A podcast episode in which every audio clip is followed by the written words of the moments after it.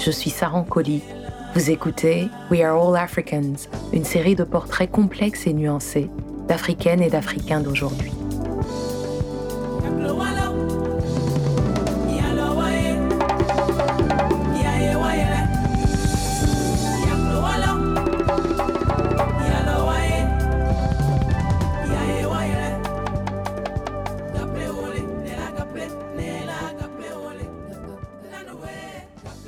Quel est ton nom et qu'est-ce qu'il signifie Mon nom entier, c'est Kenge Di Boutandu Ifrikia Dib Ondo.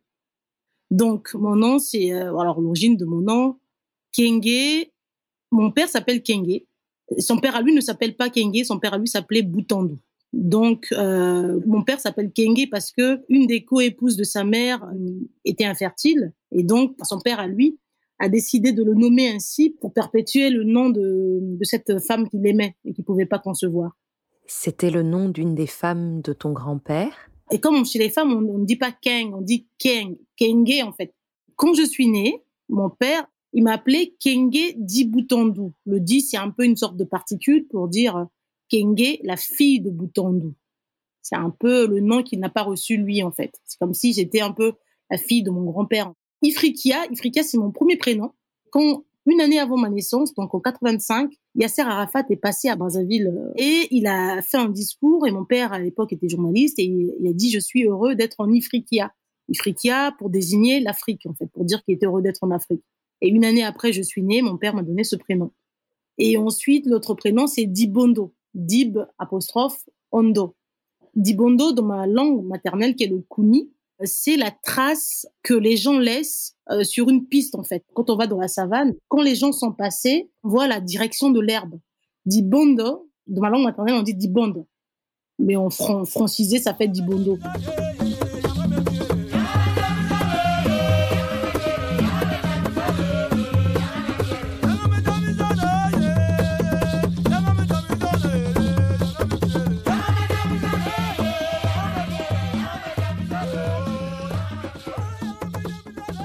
Moi, je suis mon groupe ethnique, c'est les Kuni. C'est un sous-groupe ethnique du grand groupe ethnique Congo, donc euh, de l'Empire Congo. Je suis née à Dolisie, la troisième ville du Congo, donc une ville où on parle une langue nationale qu'on appelle le Kituba, qui est un, une sorte de créole de la langue du Kikongo. Mon pays, c'est un, un, des plus grands groupes euh, ethniques, c'est le groupe Congo, donc de l'ancien royaume Congo.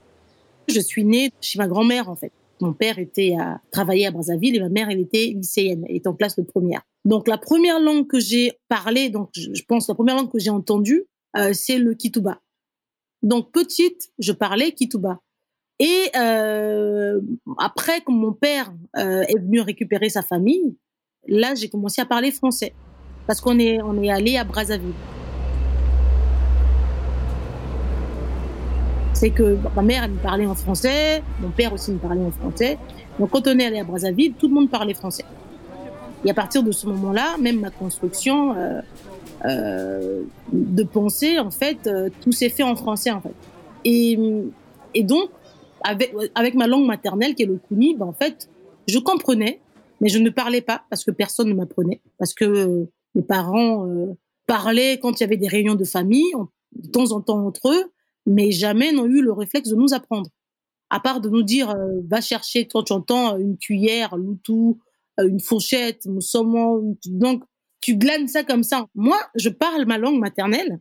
Alors c'est assez, c'est assez étrange parce que euh, les groupes ethniques là, il y a des sous-groupes et donc la langue le Kuni, il y a des Kuni euh, qui, qu'on dit du nord, de la zone où on est, et donc le, le phrasé est un peu différent, c'est dans l'intonation parfois ou dans l'utilisation de certains mots que les Kounis de chez nous, de d'où je suis, d'où je suis, sur la route du Gabon de, chez mes parents en fait. Donc moi, en étant étudiante, je me suis retrouvée en colocation dans une cour commune. Où il y avait 11 portes et dans cette euh, cour commune, il y avait euh, quatre ou cinq personnes qui étaient Kounis. Mais eux, ils n'étaient pas Kounis de chez nous, mais ils étaient Kounis du nord euh, de la région où on était. Et euh, avec eux, c'est eux qui me parlaient en Kounis. Donc c'est avec eux que j'ai appris à parler Kounis. Qui fait que quand je, suis retournée par, voir mes parents, et quand je leur parlais, je leur, leur répondais en Kuni, en fait, ils étaient étonnés Et puis en plus, ils me faisaient des remarques, mais ouais, mais en fait, toi, tu parles le, le Kuni de là-bas, mais c'est pas notre Kuni à nous.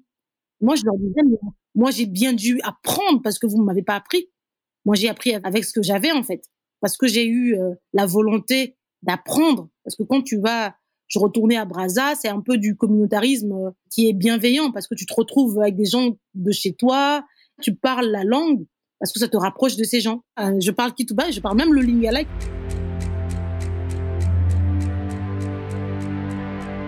On a deux langues nationales, euh, le Lingala et le Kituba, qui est parlé. Le Kituba est parlé principalement au sud du Congo-Brazza et le Lingala au nord du Congo-Brazza. Et c'est des langues qu'on a en partage avec la RDC d'ailleurs.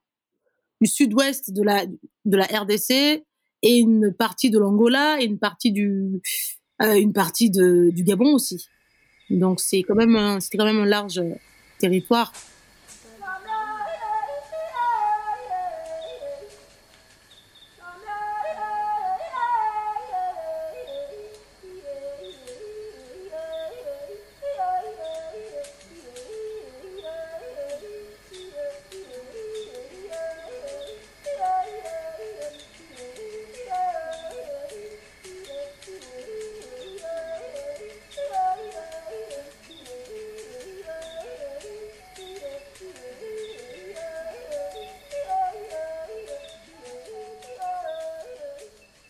Mes parents sont, sont parents, en fait, sont cousins. Ils le savaient, mais ils se disaient que c'était des cousins éloignés. Alors, il se trouve que, histoire de famille assez terrible, partie de la famille de mon père, avec euh, une partie de la famille de ma mère, donc la famille maternelle de ma mère a quitté le village pour des histoires de sorcellerie avec leur, euh, avec cette branche de la famille et a migré vers un autre village. Et donc, quand ma grand-mère apprend que ma mère est enceinte de mon père, elle pète un câble parce que elle renoue le lien avec cette partie de la famille qui, bah, le lien a été coupé en fait. Euh, c'est le même clan, c'est la même famille.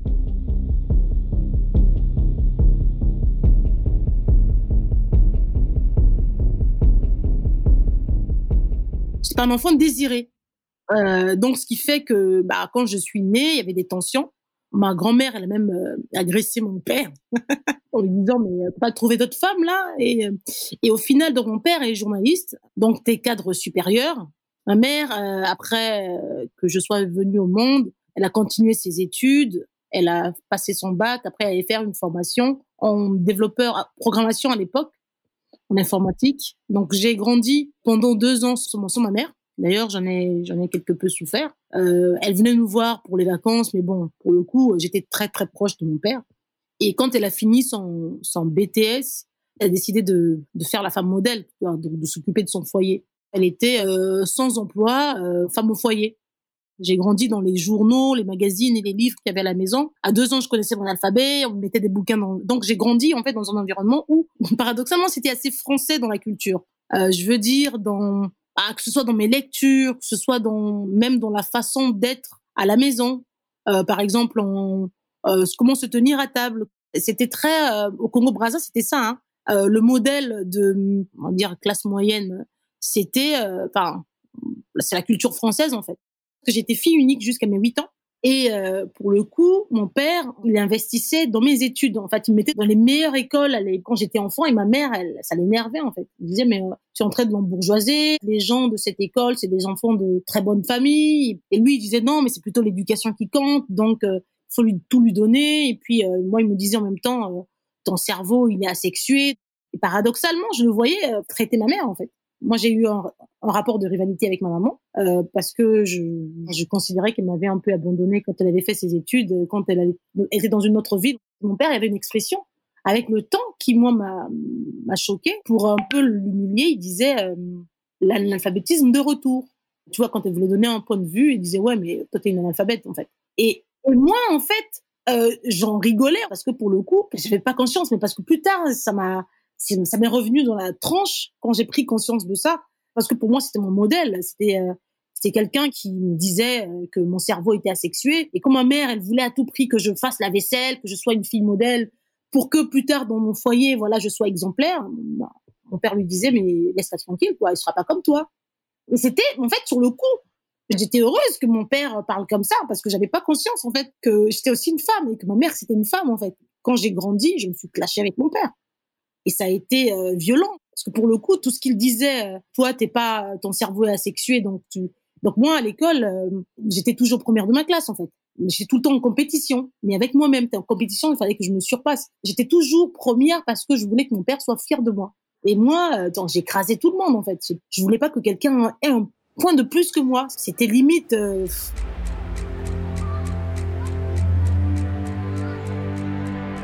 Ma mère n'étant pas là, un jour, j'ai demandé à, manger de la sauce graine, ce qu'on appelle chez nous de la moimbe, avec de la pulpe de noix de palme. Et donc, lui, et euh, donc je lui ai dit, ah, papa, je veux manger ça. Parce que moi, je, je mangeais pas beaucoup, en fait. Et j'étais très difficile. Et donc, mon père, voilà le gars qui se, met à faire de la sauce graine. il y a des copines de maman qui étaient de passage, qui le voient faire. Et il dit, non, monsieur Kenge, vous pouvez pas faire ça. Vous êtes un homme, donc on va le faire. Et moi, je regarde mon père dans les yeux et je lui dis, D'ici, c'est elle qui fait, je mange pas. Père s'est exécuté. En fait. Il a fait et j'ai à peine goûté ce qu'il avait fait. Après, j'ai dit, oh, oh, je vais manger une banane. Donc, j'étais vraiment euh, une enfant euh, pourri gâtée. Jusqu'à ce que, jusqu'à mes 8 ans, j'ai eu mon petit frère. Et c'était une vraie revanche pour ma mère parce qu'à chaque fois, elle disait, ouais, ça y est, j'ai mon fils. Euh, comme toi, tu disais mon père, comme c'est ta fille, toi, c'est ta fille, voilà, c'est ta fille, c'est ta fille.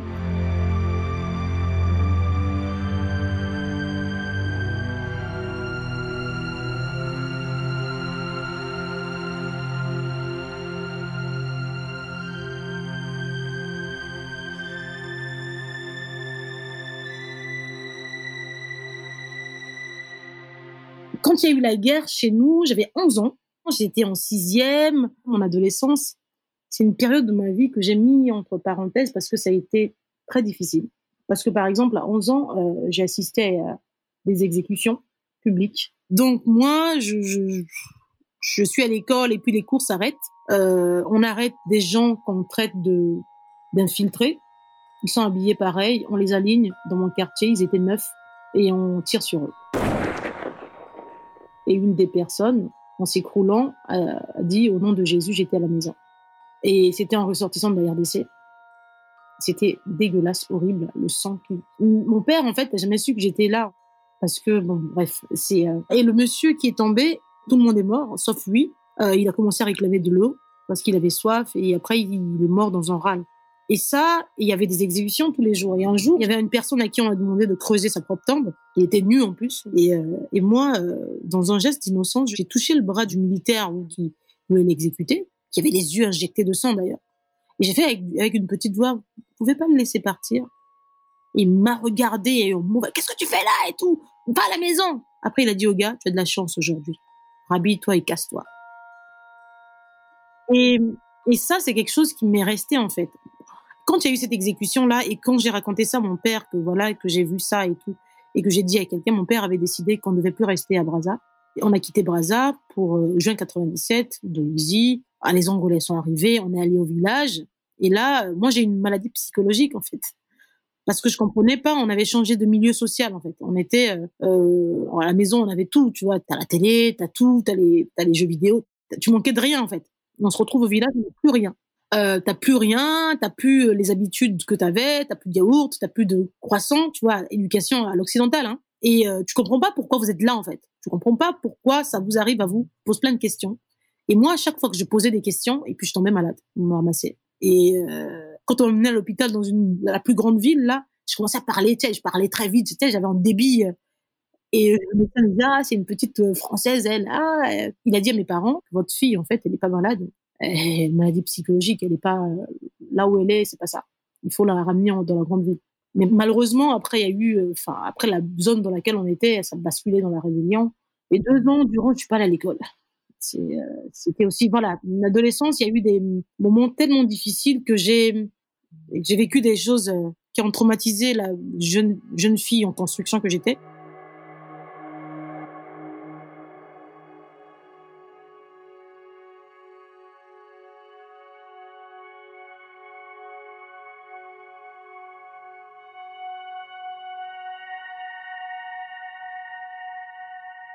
On était trois filles.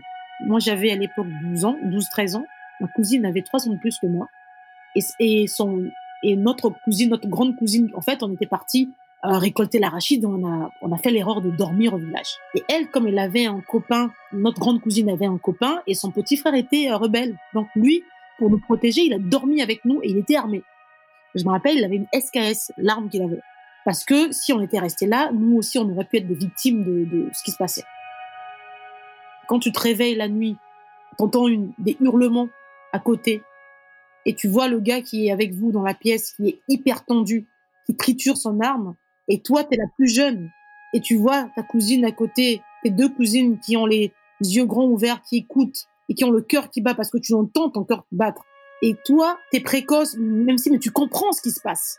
Et, et la cousine qui t'explique, bon, entre-temps, il y a des gens qui sont allés, et tu comprends ce qui se passe, et tu... Mais en fait, il y a quelque chose en toi qui se brise.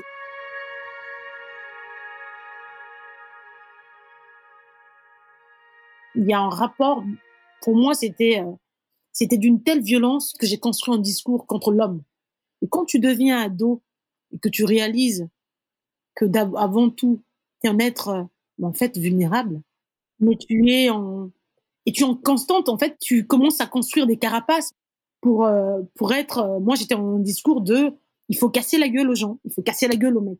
Mais en fait, le jour où tu sais, tu commences à, à, à mettre le doigt dessus, ben en fait, c'est un début de mais je pense, encore une fois, il faudrait vraiment, moi je pense, quand le temps viendra, il faudrait que j'aille consulter. Qu'est-ce qui t'a permis de verbaliser tous ces traumatismes et qu'est-ce qu'est-ce qui te retenait avant? Je pense que j'ai quand même eu la chance de rencontrer de belles personnes sur, euh, sur mon cheminement qui ont mis le doigt dessus et qui m'ont écouté surtout. Je pense qu'une des premières choses, c'est ça, c'est de parler, c'est de, de dire, c'est de raconter.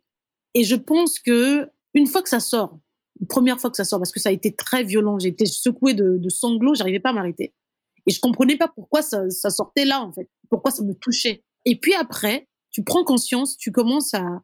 Parce que je pense que aussi, c'est des réalités, enfin, sur le continent, tu dois être fort. Euh, tes faiblesses ne montrent pas. D'autant plus que moi, je parle de mon ethnie à nous. Enfin, les Kounis, les Kounis, y a, on te dit, il faut que tu restes digne. Ta dignité, ce n'est pas d'exposer ta vie. Ta dignité, c'est de savoir, euh, OK, t'as faim, eh ben tu restes digne. T'as ceci, ben tu baisses pas ton froc. T'as ça, t'as tel problème, eh ben tu règles ça toi-même. Et donc, ce qui fait que, ben en fait, euh, ah, mais c'est des, des moments de soulagement quand tu parles aux gens. Pour le coup, ça te permet d'évacuer et de te dire, ok. Et de moi, c'est, il y a plein d'amis, à force d'en parler, qui m'ont permis, par exemple, euh, de déconstruire ce regard que j'avais vis-à-vis de la jante masculine. L'homme n'est pas vraiment cet animal euh, que tu as vu, toi. L'homme est capable du meilleur aussi.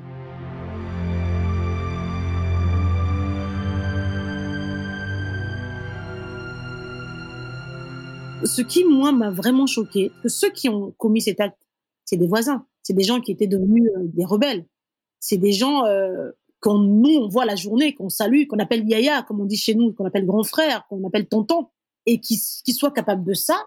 Et j'avoue, hein, je porte beaucoup, beaucoup de reconnaissance et de respect vis-à-vis de cet homme qui a été là avec son arme pour assurer notre sécurité. Mais en même temps, je ne pouvais pas m'empêcher de. Je pense que j'ai vraiment focalisé sur ces gens parce que le lendemain, euh, le copain de la fille qui a été victime de ce viol est arrivé pour une vendetta dans le quartier. Il a arrivé, il a tiré en l'air, il a vu un des, gars qui était là, et puis bon, il a, pas tiré dans son dos parce qu'il voulait pas tuer quelqu'un.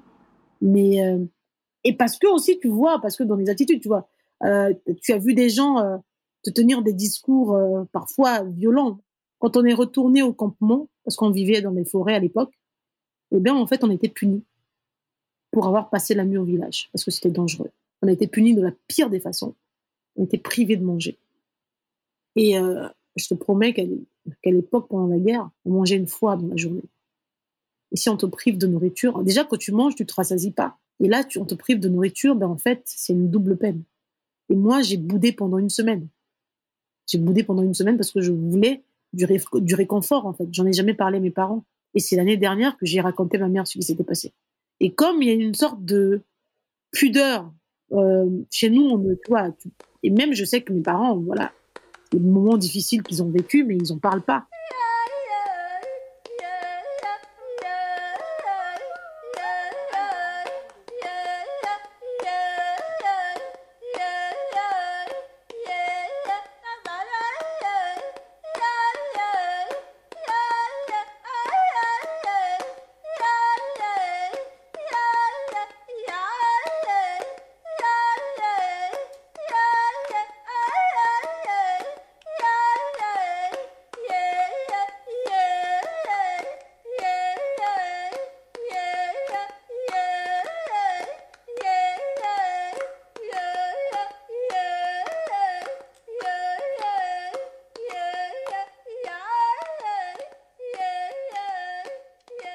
Paradoxalement, quand j'ai passé, la guerre est passée, je me suis retrouvée à Pointe-Noire, mais en fait, mon cerveau a oublié cet épisode, tous ces moments-là. la guerre avait quelque chose d'intéressant dans le sens où ça réunit, ça réussit à souder la famille en fait, à, à, à retisser les liens en fait. Ça, c'était quelque chose de, on était solidaires, on était vraiment en train de, on avait de la famille au Gabon qui nous envoyait du pétrole et du savon du sel parce que c'était euh, une denrée euh, rare dans la zone où on était. Et voilà, nous on a vécu dans la forêt euh, et moi je me, suis réfugiée dans les bouquins que mon père emportait avec lui. Donc c'est la lecture qui m'a permis de me créer une petite bulle pour pour avoir un espace où je pouvais me projeter en tant qu'adolescente, avoir des rêves d'adolescente les bouquins m'ont permis de me projeter, de me créer un petit monde où, où j'étais ma propre héroïne, où j'avais des copains, où je flirtais, où je voilà, j'apprenais plein de choses en fait. Comment est-ce qu'on se libère à titre individuel de traumatismes qui eux sont des traumatismes collectifs?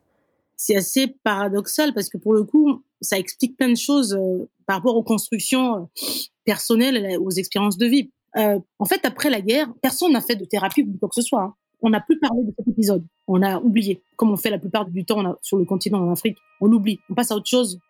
Mais on n'oublie pas, c'est autre chose. Un, traumatisme collectif, il ne s'oublie pas.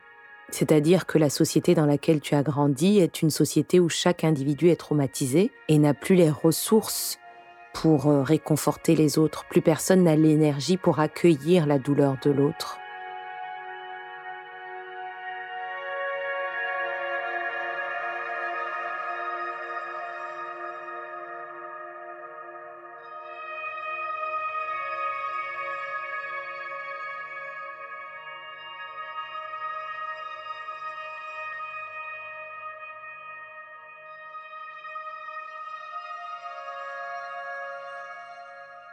Est-ce que dans l'environnement dans lequel tu as grandi, on te disait qu'on ne peut pas à la fois être une fille et être euh, excellente dans ses études? Petite, on me disait ça.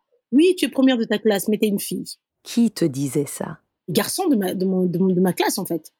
C'était une sorte de vengeance, en fait. Je me rappelle, euh, j'étais au CP. Quand tu es première de classe, tu es déléguée de classe. Mais euh, comme j'étais toute menue et le deuxième de la classe c'était un garçon, il était beaucoup plus costaud, c'était lui qui était en charge de gérer la discipline de la classe. il me secondait. Et donc moi, en fait, moi j'étais euh, très légaliste, c'est-à-dire que on me dit euh, voilà, tu dois euh, surveiller la classe. Donc ceux qui bavardent, tu prends leur nom. Et moi, je m'exécutais. Donc j'étais vraiment. et c'est pas parce qu'on est potes ou quoi que ce soit. Donc tu fais quelque chose et moi je rapporte. Voilà, lui il a fait ça et je notais d'ailleurs. Jusqu'au jour où les garçons de ma classe ont voulu me casser la gueule. Et je me rappelle, c'est le mon second là, il m'a caché sous son impair il a dit au garçon, comme il était costaud, il a dit, ben, en fait, si vous êtes fort, venez la chercher où elle est, je vais tous vous casser la...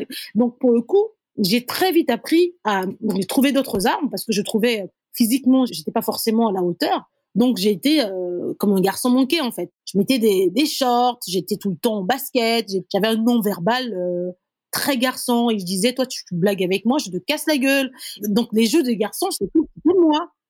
C'était moi, garçon manqué. Bah, après, je pense qu'il y a aussi le fait que mon père je suis restée longtemps avec lui, donc il m'a habillé euh, à la garçonne, quoi. Ah, bah, je sais pas, des salopettes, euh, des shorts, euh, des, des jeans.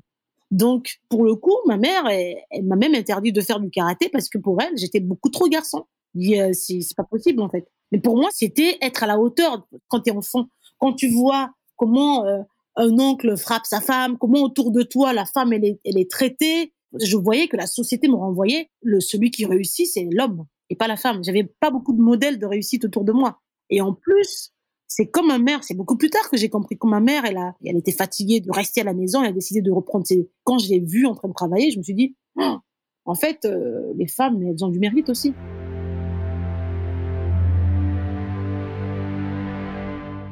Après l'adolescence, j'avais du mal à assumer ma féminité. Est-ce que ça s'est passé? Je pense qu'aujourd'hui, je l'assume mieux. Pendant longtemps, je refusais même qu'on lève les yeux sur moi. J'étais tout le temps en mode fight. Toi, qu'est-ce que tu regardes? Baisse tes yeux. Qu'est-ce que tu regardes? Je suis pas une femme. Et je le disais d'ailleurs. Je disais, je suis pas une femme. Pourquoi tu me regardes? Et mais je le disais, mais c'est quelque chose que j'ai intériorisé. Et qu'est-ce que ça voulait dire pour toi être une femme? En fait, pour moi, une femme, ça voulait dire être faible. Ça voudrait dire quelqu'un sur qui on peut marcher dessus. Et j'avais vraiment intériorisé ça. Et je pensais à ma mère, parfois. Paradoxalement, ma grand-mère, qui elle, elle a divorcé de son mari, qui était quand même euh, millionnaire, euh, c'était vraiment un modèle en fait. Elle nous disait, euh, attendez jamais rien d'un homme. Si vous avez la chance de tomber sur le bon, c'est bien. Sinon, vous devrez être indépendante économiquement. Ça, c'est quelque chose que ma grand-mère a inculqué à tous ses petits-enfants. Et donc, j'avais ma grand-mère. D'un côté, j'avais des femmes fortes et qui tenaient toute une famille parce qu'elle a élevé ses petits frères, ses nièces, ses neveux, ses propres enfants.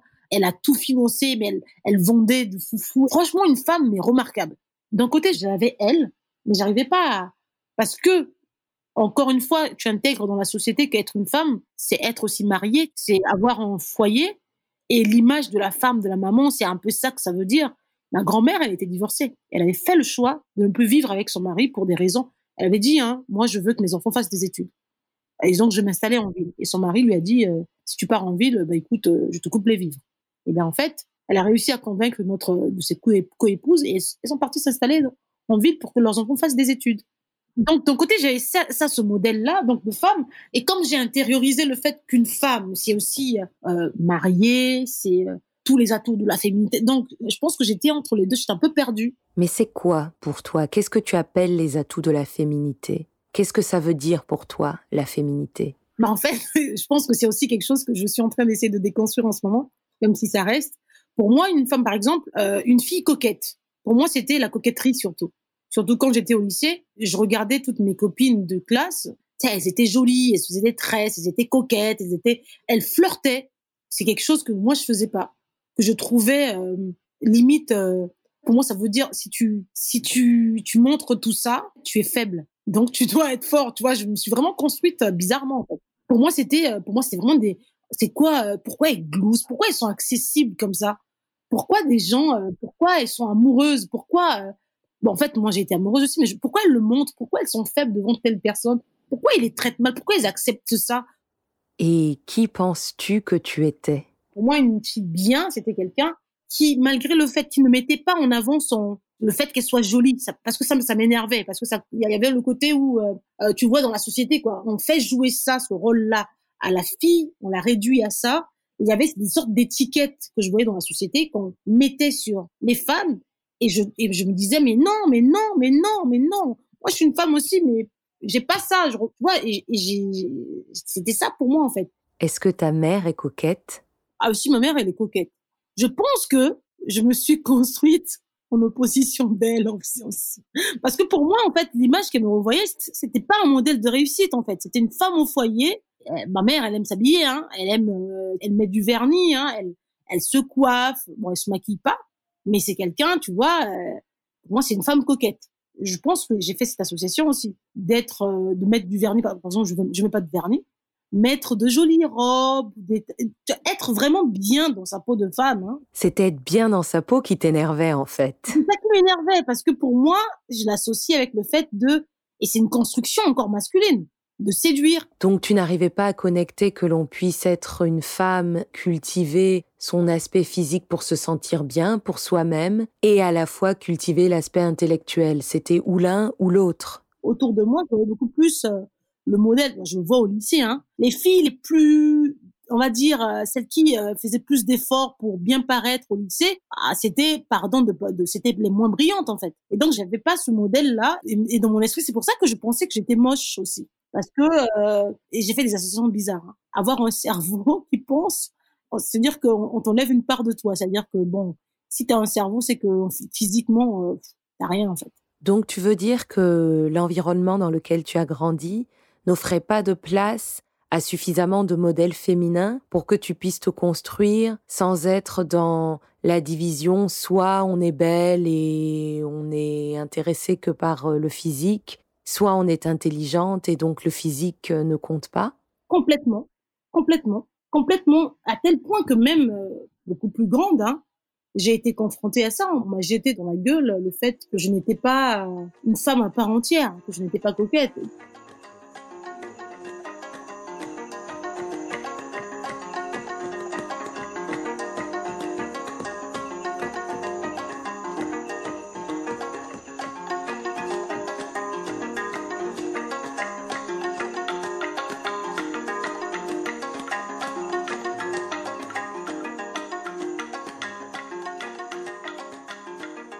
Quand est-ce que tu as réalisé que tu étais africaine?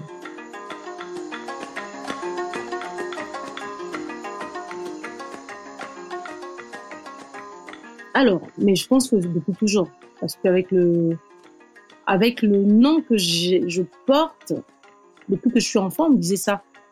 Afrique, on me disait, disait ah, la petite Afrique. Et j'ai toujours, euh, je me suis toujours considérée comme une africaine.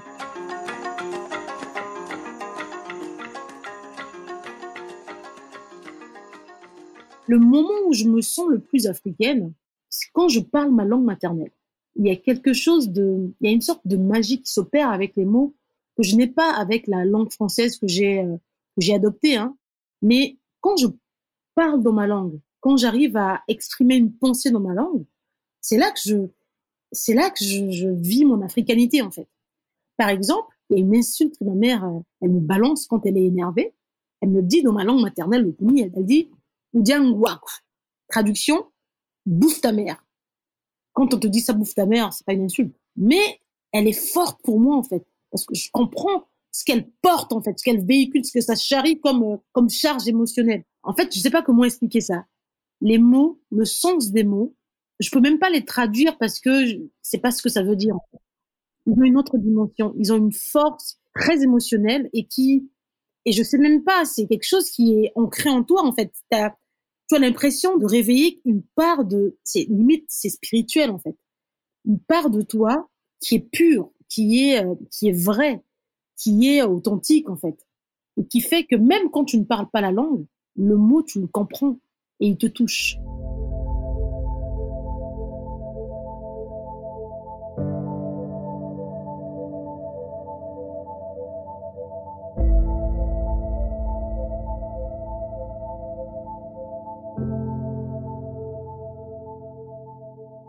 Quel est ton rapport à la spiritualité? Récemment, j'ai euh, j'étais à Kinshasa et là, je sais pas, j'ai depuis quelques temps le besoin de retourner chez moi, dans ma famille, dans chez moi, je veux dire les terres de mes parents, de mes ancêtres. Chez nous, on, a, on dit quand les liens se coupent, on dit on coupe le pagne, on déchire le pagne. Et moi, en fait, je suis un peu la passerelle. Je suis venue renouer le pagne, renouer les liens en fait. Et il y a une vraie dimension spirituelle là-dessus parce que euh, quand j'étais à Kinshasa, j'ai senti une sorte d'appel une sorte d'appel, on me disait, faut que tu rentres chez toi. Et je comprenais pas, en fait.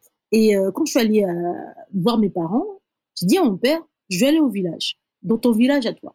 Il me dit, ok, bon, ben d'accord. Et j'avais une sorte de curiosité, je voulais comprendre, en fait. Parce que chez nous, on dit, faut qu'on te dise ta lignée, ta descendance, d'où tu viens, en fait, ton ascendant. Quand tu rentres chez toi, tu as l'impression que, je sais pas, moi, c'est vraiment ressenti sur le spirituel, hein, tu as l'impression que la nature, tout t'accueille en fait. Il y a une espèce de d'aura. D'ailleurs, euh, on était là-bas, j'ai ramassé un fruit. En fait, toute la terre était brûlée. Il y avait un seul fruit euh, qui était là. J'ai pris ça comme un, présage en fait. Bienvenue. Il y a plein d'arbres. C'est des, endroits qui. Il y avait des anciens villages, il y a des bosquets de, de, notamment. On appelle ça chez nous, dit beaucoup. Et avec mon petit frère, on est allé ramasser des mangues et on a eu l'étrange impression d'être observé. C'est étrange comme euh, impression. C'est comme s'il y avait des gens qui nous regardaient, qui disaient ah ça y est, c'est les enfants d'un tel. Mais c'était vraiment une sensation. Là et il y avait beaucoup de gens qui étaient là, ils disaient ah enfin ces enfants sont venus. Mais c'était des regards bienveillants en fait.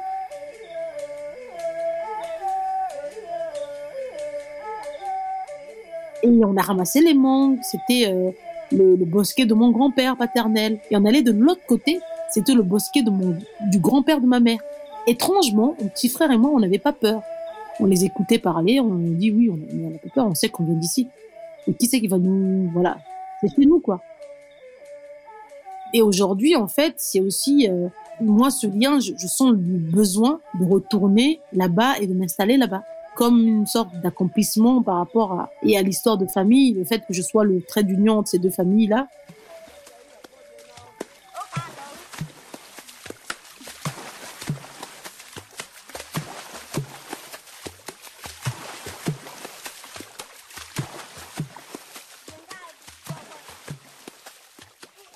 Alors justement, rentrer chez toi parce que tu es où actuellement? Et qu'est-ce qui fait que tu ne rentres pas chez toi? Moi, je suis installée depuis quatre ans au Burkina Faso, à Ouagadougou.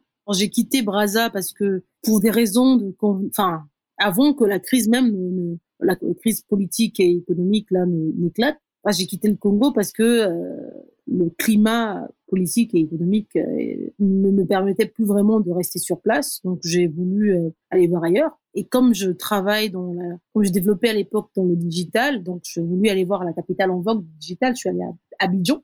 J'y suis restée plus d'un mois et ça ne m'a pas beaucoup plu parce que ça ressemblait beaucoup trop au Congo dans la façon de, enfin, dans les habitudes, dans la façon d'être. Et, et j'étais en recherche, en quête d'une certaine authenticité en même temps. Euh, ce que j'ai trouvé à Ouaga, je suis restée en fait. Je suis tombée amoureuse du pays, je suis restée. Donc, je ne vais pas rentrer au Congo parce que la situation économique est déjà catastrophique, et pas qu'économique parce que politiquement aussi, euh, c'est pas un pays en paix le Congo.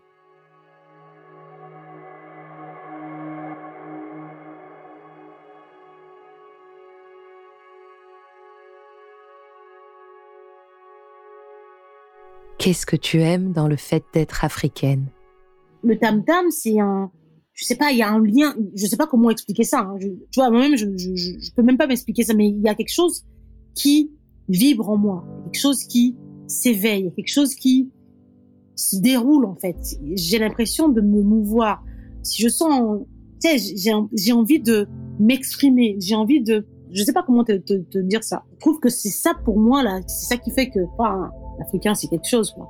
Ça te, je sais pas, moi, ça me, ça provoque quelque chose chez moi que je ne peux pas expliquer. C'est tout ça, en fait.